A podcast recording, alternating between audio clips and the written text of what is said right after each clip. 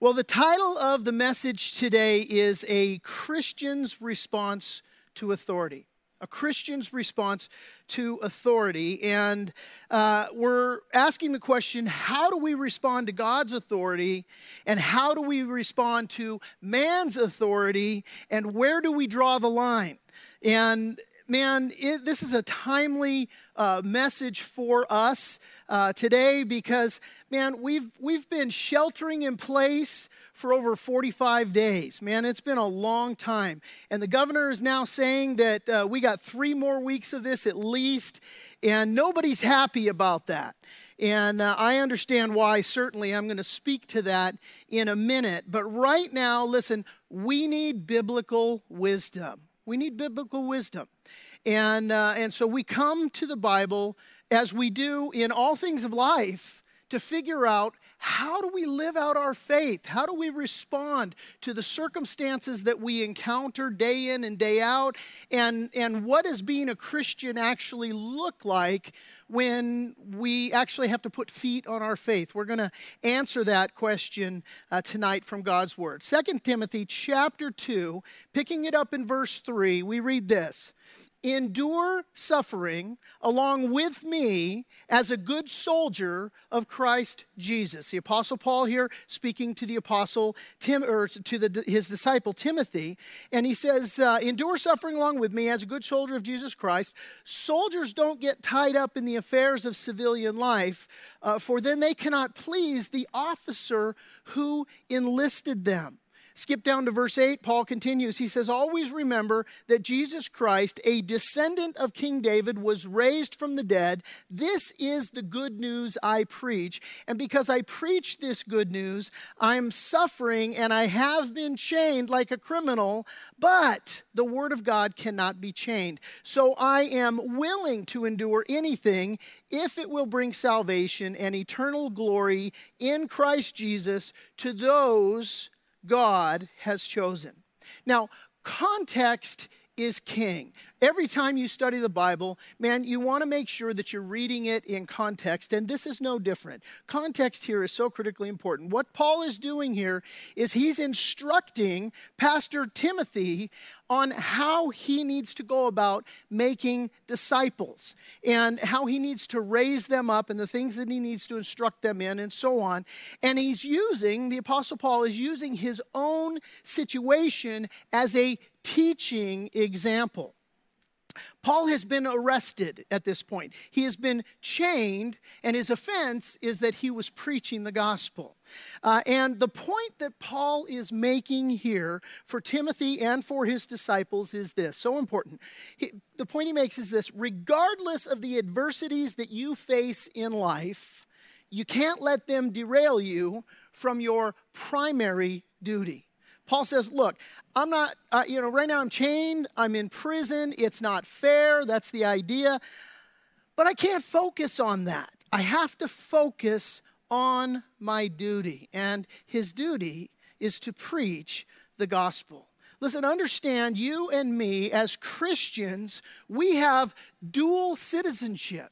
We are citizens of the United States, and I realize we have international viewers, so some of you, you aren't citizens of the United States, but you're a citizen of some country. We are citizens, you know, my wife has triple citizenship. She's a U.S. citizen, she's a, she's a uh, British citizen, and she's an Irish citizen. She's got three passports. Uh, but first and foremost, she is a citizen on an earthly perspective. She's a citizen of the United States. But first and foremost, as a Christian, she is a citizen of heaven. And you and I, listen, we need to understand that uh, we we have an earthly citizenship, a country that we're responsible to, and we also have a heavenly citizenship if we have received Jesus Christ as our Lord and Savior. And so you are a, a citizen of the kingdom of God. And the kingdom of God always comes first, absolutely comes first. Just like my wife, she, she has triple citizenship. Her citizenship in the US, that comes first on an earthly perspective. And because of that, because we have this dual citizenship, Paul here, he's not exhorting his followers to march against his unfair treatment. He's not exor- organizing a revolt or an uprising. Now, he did appeal to Caesar and use the means that were available to him at his disposal as a Roman citizen to argue his case in court. And that's absolutely instructive for us today and for the things that we're going through. And I'll come back to that. But listen, understand that wasn't his focus. His focus and his priority was to preach the gospel. And because I preach this good news, Paul said, I am suffering and have been chained like a criminal, but, he says, the word of God cannot be chained. So I am willing to endure anything if it will bring salvation and eternal glory in Christ Jesus to those who God has chosen. Now, I, I hope you caught that because it is absolutely critical key to, to what we're looking at here. Paul says, Look, I'm willing to endure anything if it will bring salvation. Now, let me illustrate this point with a, with a story.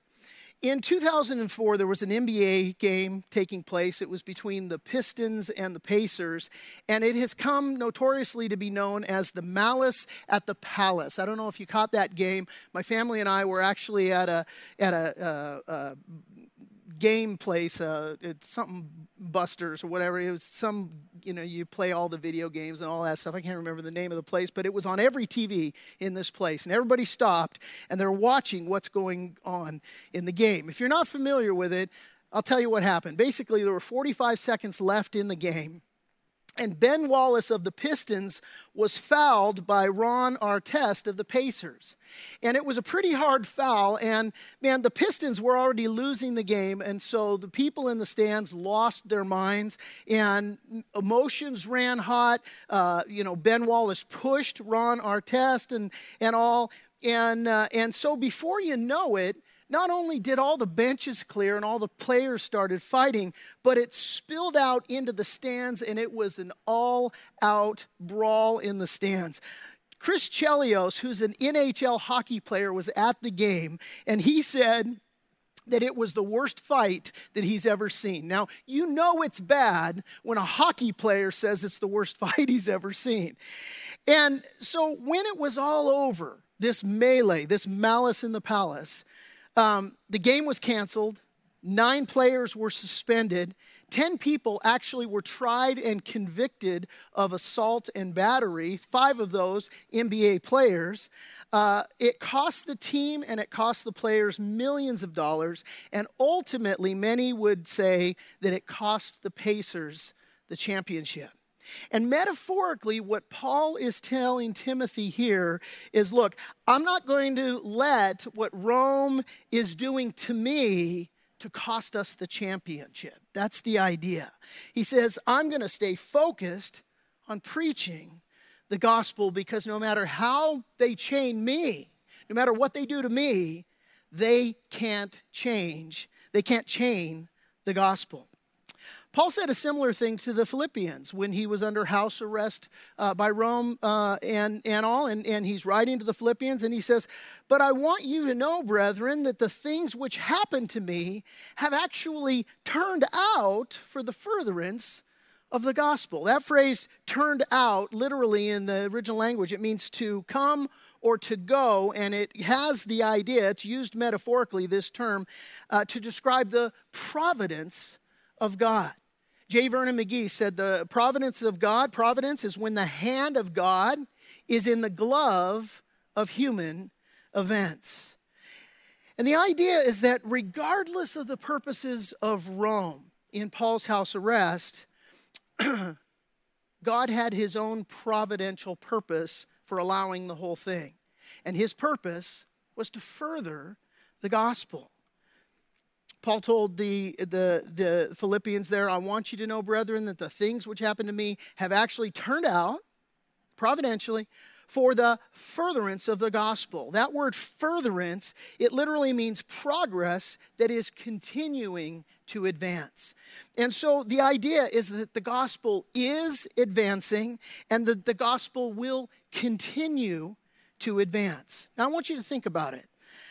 We have probably a third of our New Testament because Paul was persecuted, because he was forced to communicate by letter. You'll recall last week we looked at Second Thessalonians chapter 3. In verse 1, we read that Paul was exhorting, Pray that the word of the Lord may run swiftly and be glorified. And I illustrated that with a story about my dog Bentley. I took him down to the beach, took him off the leash, and man, he took off and I couldn't catch him. He was running, he was off to the races, kind of thing. And the idea is that, that what, that's what God wants for his, for his word. He wants his word off the leash, man. And right now, that is happening in an incredible way. Um, people are open to the gospel like they've never been open before. Uh, I shared with you last week some statistics. Tyndale Publishers says sales of the Bible are up 60%. Sales of their online Bible studies are up almost 50%. Um, their online devotional platform, it, it, the attendance on it is increased by 75%. Um, internet searches for the word prayer are just completely off the charts.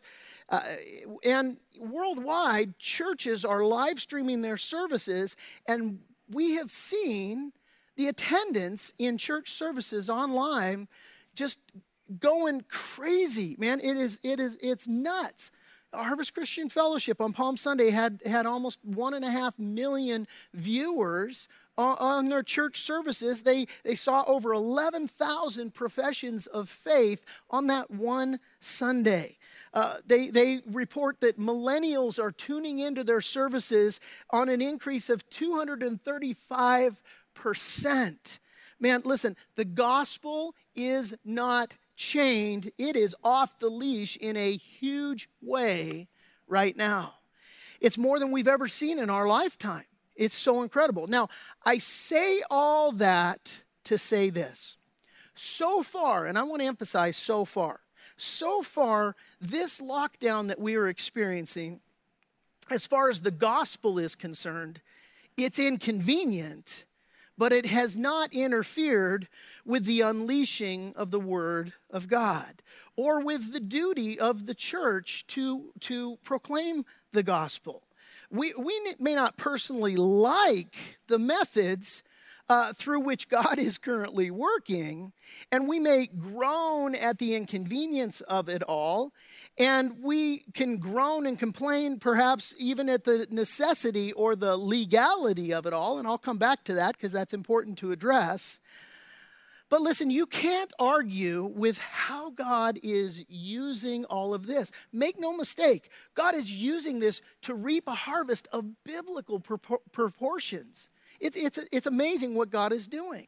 Now, having said that, there are many who feel that the lockdown that we're going through is unconstitutional um, that it's causing more harm than good to our economy, to people who, who own businesses, to workers of restaurants and so on, uh, workers of all types. And, and they would argue that we as Americans need to rise up and fight. And, and, and, and let me just say this for the record, I agree.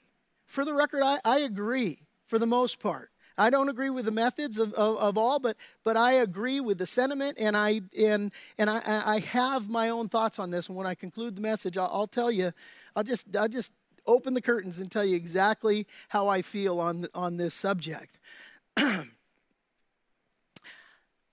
but the question when, when, the, when it comes up and says, hey, listen, this is unconstitutional, we need to rise up and fight, listen, the question is how? How do we as Christians respond to something that we think is unconstitutional? How do we respond to something that we don't agree with? And here again, listen, I take my orders from the Bible. And Romans 13 says this. Says, Let everyone be subject to the governing authorities, for there is no authority except that which God has established. The authorities that exist have been established by God. Consequently, whoever rebels against the authority is rebelling against what God has instituted, and those who do so will bring judgment on themselves. For rulers hold no terror to those who do right, but for those who do wrong. Do you want to be free from fear of the one in authority? then do what is right, and you will be con- eh, eh, eh, do what is right, uh, and you will be commended. For the one in authority is God's servant for your good. But if you do wrong, be afraid, for rulers do not bear the sword for no reason. They are God's servants, agents of wrath to bring punishment on the wrongdoer. Therefore, it is necessary to submit to the authorities, not only because of possible punishment, but also as a matter of conscience. This is also why you pay taxes, for the authorities are God's servants who give their full time to governing. Give to everyone what you owe them. If you owe taxes, pay taxes. If revenue, then revenue. If respect, then respect. If honor, then honor. Now, the big idea in all these verses here is the authority of government comes from God. That's the big idea. All authority comes from God, it's granted by God. And we are to submit to the authority that God has established. But what if a government directs us to do something unbiblical? Do we need to submit to that? And of course, the answer is no. We have a biblical principle in Acts chapter 4. Uh, the backstory here is that Peter and John, they've healed a guy. Um, they have been taken custody and brought before the Sanhedrin, this ruling body.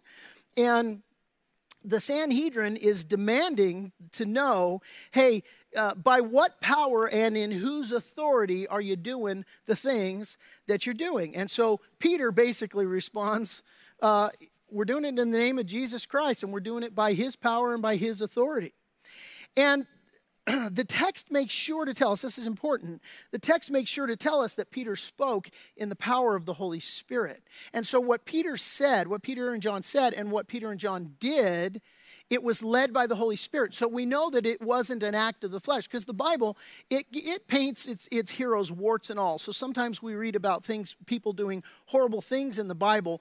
Don't mistake that to, to mean that God is sanctioning it. Uh, sometimes God is, is just in His Word showing us what a person did that was unrighteous. David, uh, when, when he committed adultery with Bathsheba, the Bible tells us about it, but the Bible also makes it clear God was not pleased in what was going down.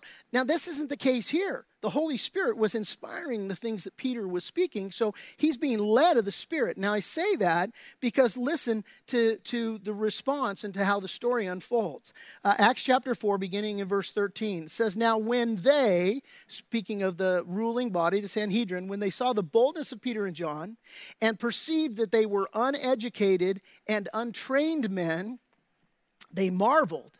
And they realized that they had been with Jesus. And seeing the man who had been healed standing with them, they could say nothing against it. But when they had co- uh, commended them uh, to go aside out of the council, they conferred among themselves. Hey, you guys go outside, we're going to talk amongst ourselves. And they said, What shall we do to these men? For indeed, that a notable miracle has been done through them is evident uh, to, to all who dwell in Jerusalem, and we cannot deny it. But so that it spreads no further among the people, let us severely threaten them that from now on they speak to no man in his name. In other words, look, you guys can't preach the gospel. Shut your yappers. That's, that's what they're saying. And so they called them and they commanded them not to speak at all nor teach in the name of Jesus. Now that's unbiblical, right? And so Peter, it's verse 19, but Peter and John answered and said to them, whether it is right in the sight of God to listen to you more than to God, you judge. For we cannot but speak the things which we have seen and heard. Basically, what Peter says is, yeah, we're not doing that. You're asking us to do something that is contrary to what God has asked us to do. Guess who we're going to listen to? We ain't listening to you, we're listening to God. So the point here is that we are to obey authorities except when they demand us to do something that is unbiblical. It's a violation of our faith. Now, you may ask, well, gosh, isn't, speaking of what we're going through here in California, isn't the shelter in place on uh, order where the church is concerned, isn't it unbiblical because it's, it's basically prohibiting church assembly? And my answer to that is not yet. Not yet, for several reasons. One, listen, because it's temporary. It's temporary because of a response to uh, a medical illness. Secondly, um, it's not unbiblical because we can still gather together. Uh, we're, we're doing it, you know, in live stream. We're doing it on the internet, but we can still gather together. We can still preach the word. We can still assemble our Bible studies meeting on Zoom uh, meetings. You saw a picture this week of one of our Bible studies, and many of them, you know, going on.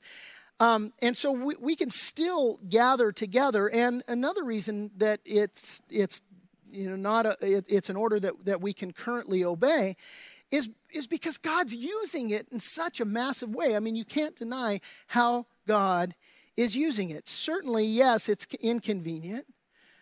Yeah, we wouldn't prefer it.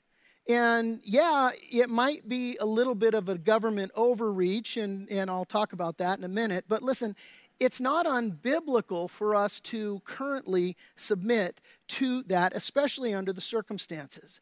But listen, if that changes, then yeah, we disobey and, you know, maybe we get a prison ministry that we, we have to do, right?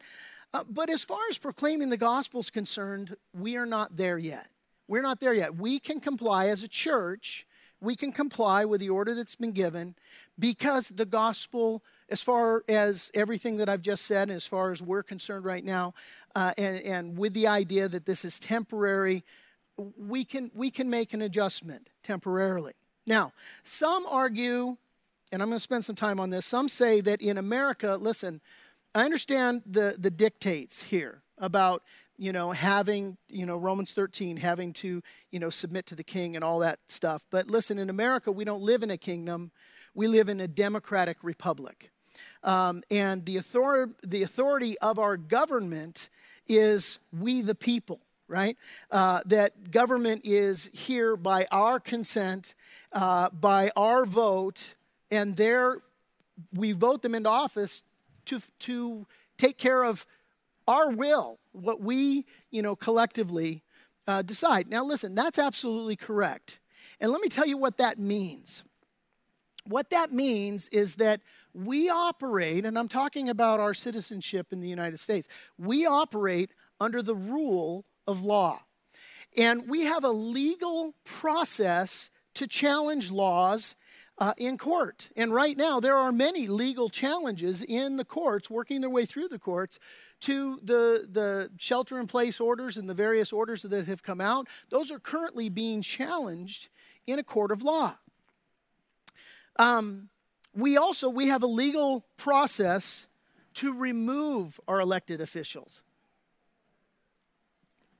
This legal process, uh, you know, is we vote in the, at the ballot box. Um, if uh, if somebody oversteps their bounds, we can we can vote to recall that person. Um, and uh, you know, if if there's a you know, and there's currently recall efforts right now uh, to recall our governor, right? We can exercise our right and say, yeah, I want to recall him. I think he's overstepped his bounds. And the, the idea here of being a citizen of the, of the United States, where the Bible is concerned, as citizens of a government, and especially of a government of the people, by the people, for the people, then what it means for you and me biblically to be obedient Christians and to live in submission to the government in which we live, then what we need to do, we need to recognize we have a stewardship. We have a stewardship responsibility. And our job is to steward the government the, the officials who are making the laws and so on. And so, our job as, uh, as stewards, this means we have a duty to vote. Um, and to actually show up and vote at the ballot box. This is, this is a stewardship responsibility, responsibility for Christians. As well, you know, there are other ways that we can participate in democracy, and that is a stewardship responsibility that we have to be good citizens uh, of, of the government here as, uh, as we're operating as citizens of heaven right? And so we this we have this duty to vote, we have the duty to participate in democracy. And listen, sometimes democracy is a little chaotic. Uh, and, and frankly, this is one of those areas where it's confusing and we need wisdom. We need wisdom. We need to go to the Lord and ask Him for wisdom because part of our democratic process not only is it voting people in, but listen, in the democratic process, there we've established three branches of government: executive, legislative, and judicial. And these three branches of government that are established that we operate under um, are these checks and balances to make sure that that uh, our government runs uh, through that that that uh, legal process um, and and all. And so um, you know, you've got the executive branch that you know says hey we're going to do this. And you've got the legislative branch that says well we're going to pass laws and we're going to you know work together independently to make sure we get that passed. And then you've got the judicial branch that basically says look the law that you've passed is not legal. Um, we're going to do give a ruling on this. I know you want to do this governor uh, and I, I understand legislature that you're behind it and so the two y'all agree but, but there's a third check and balance, and that's the judicial system. And so, what we have in place here, and this is where it gets confusing, is that we, we have for the citizens to you know, how do we respond when the, the executive branch and the legislative branch decide, hey, we're going to do this, and we say, wait a minute, that's a violation of the Constitution. That's a violation of our rights. So you can pass a law all day long, but, but that law, it's not legal. It, it, it actually is, is, is not you know something that you you can do according to our, to our constitution. Well what you can do is you can bring it before before the judicial process. Now sometimes that involves civil disobedience. And civil disobedience is, is this tricky issue where you know a person says look i realize you're asking me to do this. Um, i don't think it's constitutional so I'm not going to submit to that. I'm actually going to do this. And we see people right now exercising civil disobedience across our state. They're saying, look, this is not fair. This is not right. We don't think this is legal. And so I'm going to exercise uh, my constitutional right to freedom. I'm going to go to the beach. I'm going to open my business, uh, whatever it may be. Um, and, and in that, wisdom is indicated because we can't ever forget listen, we are citizens of heaven first citizens of the United States second. And so everything that we do has to represent the kingdom of God and the king of that kingdom. And so, so there's this wisdom that's indicated. We, we need to, to take a walk with that. Now, 2 Timothy chapter 2 says we are to stay focused on the gospel. We're not to uh, allow civilian affairs to distract us from the gospel. Uh, Romans 13 says that we are to obey governmental authority. And Acts chapter 4 gives us the guidelines when we're free to disobey government authority. And in closing, listen, I want to look at Romans 13, verses 8 through 10. And this gives us the motive behind it all. The motive behind it all, which is important. Romans 13, verse 8 Let no debt remain outstanding except the continuing debt to love one another. For whoever loves others has fulfilled the law. The commandments you shall not commit adultery, you shall not murder, you shall not steal, you shall not covet, and whatever other commandment there may be are summed up in this one command love your neighbor as yourself. Love does no harm to a neighbor, therefore, love is the, is the fulfillment of the law. You see, right after Paul gives us our obligation to obey authorities, to obey the law of the land, he reminds us of the motive, and the motive is love. The motive is love. And this is the part of the message where I'm going to share my personal struggle with shelter in place, uh, my personal views on it. I'm conflicted. I'm conflicted. On the one hand, I think what's happening is government overreach. Um, I personally believe that some of what is happening is unconstitutional. Um, I, I, I, have concerns because I think, you know, this sets a horrible precedent for the future. And, and is this being used, you know, will this be used as a pretext for further abuses of power that, that will infringe on our religious liberties and so on? Um, and, and, you know, I, I, have concerns. You know, we began shelter in place uh, with, you know, the, the, the idea hey, listen, the stated purpose was we're going to overwhelm the ICUs if everybody gets sick, so we need to shelter in place and flatten the curve. Well, our ICUs aren't being overflowed, and, and we are, we're seeing the numbers and that curve flattening, and yet now they're talking about extending the shelter in place. So, so I have concerns about that. And as well, um, my heart breaks for those people who are going through financial ruin because of all this. You see, we have two viruses, two, two pandemics right now that are ravaging our country. We, we have the coronavirus and we have a financial meltdown because everybody is sheltering in place and not working. And they're both huge problems. And I think right now, many businesses are being needlessly driven into bankruptcy. And I think a better solution would be open businesses with reasonable precautions. Um, and, and so, so so these are my personal thoughts. This is the way I, I feel. And so I support legal and civil opposition that's biblical. And, and let me just say this. Um, you know, you, you have one person who, in their faith, they might say, Look, I understand all that. I understand, you know, how our system of government works. I understand that we're a democratic republic, which means it's we the people. I get all of that but I don't feel personally comfortable. My faith, the Bible says, whatever's not of faith is sin. And so a person might say, man, because of my faith, I, I understand all that, but I just don't feel the liberty to, to go out and, and practice civil disobedience.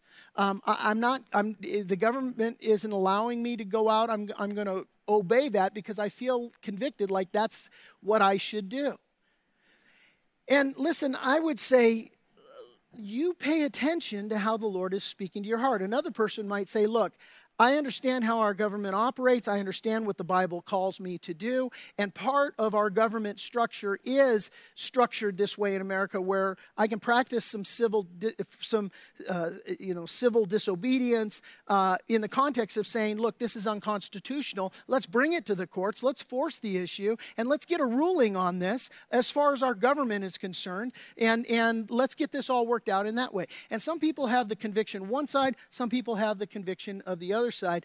I say this do what what you feel honors the Lord in light of what his word says, but a word of caution. Listen, here's what I've experienced in my own life. Um, sometimes when my flesh feels really good about something, uh, that's a big warning light. That's a big flashing red light for me uh, to say, man, you you really need to watch out and be careful because anything that really makes in your flesh to where you're like, yeah, that's it. I've learned just in my own life, I need to really pray on that thing. And, and so, you know, we need, we need to be careful. We need to be cautious. We're citizens of heaven first. God, what, honor, what is honoring to you? How do I respond to this in, in a loving way? Now, that's on the one hand. Now, on the other hand, as a senior pastor of a church of a couple thousand people, I want to be cautious. And I'm just talking about how we as a church are responding to what's going on here. And so, for we as a church, I want to be cautious of what we focus on as a church and of what we do as a church in regards to assembly. Um, I have friends in the valley who are pastors of churches, and they have members in their church. Some have died, some of their members have died from the coronavirus. Some of their members are currently on ventilators because of the coronavirus. Um, we have a former member whose father recently died. He, both his parents contracted coronavirus. His father died last week. Um, and, and so, you know, it's, it's, yes, on the one hand, you've got the Constitution. On the other hand, people are dying. And so there's wisdom that's indicated. And, and when I read Romans 13 10 that says that love does no harm to a neighbor, I ask myself, as the senior pastor of this church, in regards to let's open up our doors and bring everybody here and, and just start doing church the way we used to do church, I ask myself, as the senior pastor of the church, what's the cost if we obey the law and the authorities are wrong? What is the cost if, if we say, okay, we're, we're, we're, we're going to continue to do live stream services and not bring people back into our sanctuaries? And, and the cost is right now, and I want to emphasize right now, um, right now it's a little inconvenient, it's a lot inconvenient. But listen, the gospel is going out in a way like it has never gone out before. There is a, there is a major advancement. God has poured gasoline on, on the gospel going out. And, and so that what is the cost for us right now? All things, you know, right now as do we open the church? God seems to be doing a pretty good job right now, and we can we can obey and do what we're doing. Now, what's the cost if they're right and we ignore them? The cost is really ultimately that we could do harm to a neighbor. And so for me as as the pastor, I go, look, we're going to honor the mandate. We're going to meet online, and uh, and we're going to you know look forward to the day when we can open the doors. And by the way, be praying for that because when when the day comes that we can open the doors, there are a thousand hoops that we got to jump through that are going to make our assembly really difficult to pull off. And so we need wisdom and we need prayer uh, for that. Now, if we come to the point where the, the, the, the proclamation of the gospel is infringed upon, you know, we, we're dependent on social media for the gospel going out. And, and if all of a sudden the switch is flipped and, and, you know, you see churches getting uh, barred from social media and you see access online uh, being limited, uh, well, then we're going to say, hey, we're not doing anymore. We're going to open the doors. We're going to go back. Come on, let's preach the gospel. But right now, we can preach the gospel, and so um, so so we can honor the mandate uh, as far as our meeting here goes. In closing, listen. Right now, we all need wisdom and we need grace. That's what we need right now. We need wisdom and we need grace. And our leaders need wisdom and grace. Nobody's ever dealt with this before. Um, there's, there's no script for what we're facing. Um, and um, we need wisdom. And again, James 1 5, if any of you lacks wisdom, let him ask of God, who gives to all liberally and without reproach, and it will be given to him. And listen, we also need grace. We need grace, and we need to be those that, that deal graciously with one another. We need to be that kind of a people. Some of you, listen, you're going to lean on the side of caution, and that's your prerogative. Some of you, you're going to act more boldly, and that's your prerogative. But listen, Jesus said, All men will know that you're my disciples by the love that you have for one another. And so, when, wherever you fall on the issue, listen, let your actions be loving. I see people tearing each other down on social media, and it works both ways. There's those that want to shame everybody who, who's going out and you know violating these stay-at-home orders, and there's the people on the other side that want to shame those who aren't storming the gates of the uh, the castle and let's let's you know let, let's get this injustice turned around. And listen, wherever you fall on the issue, we just need to extend grace to to those that that are that are just working out their salvation. Colossians 4 6 says, Let your conversation be gracious and attractive so that you will have the right response for everyone. I think that's a good prescription for us today.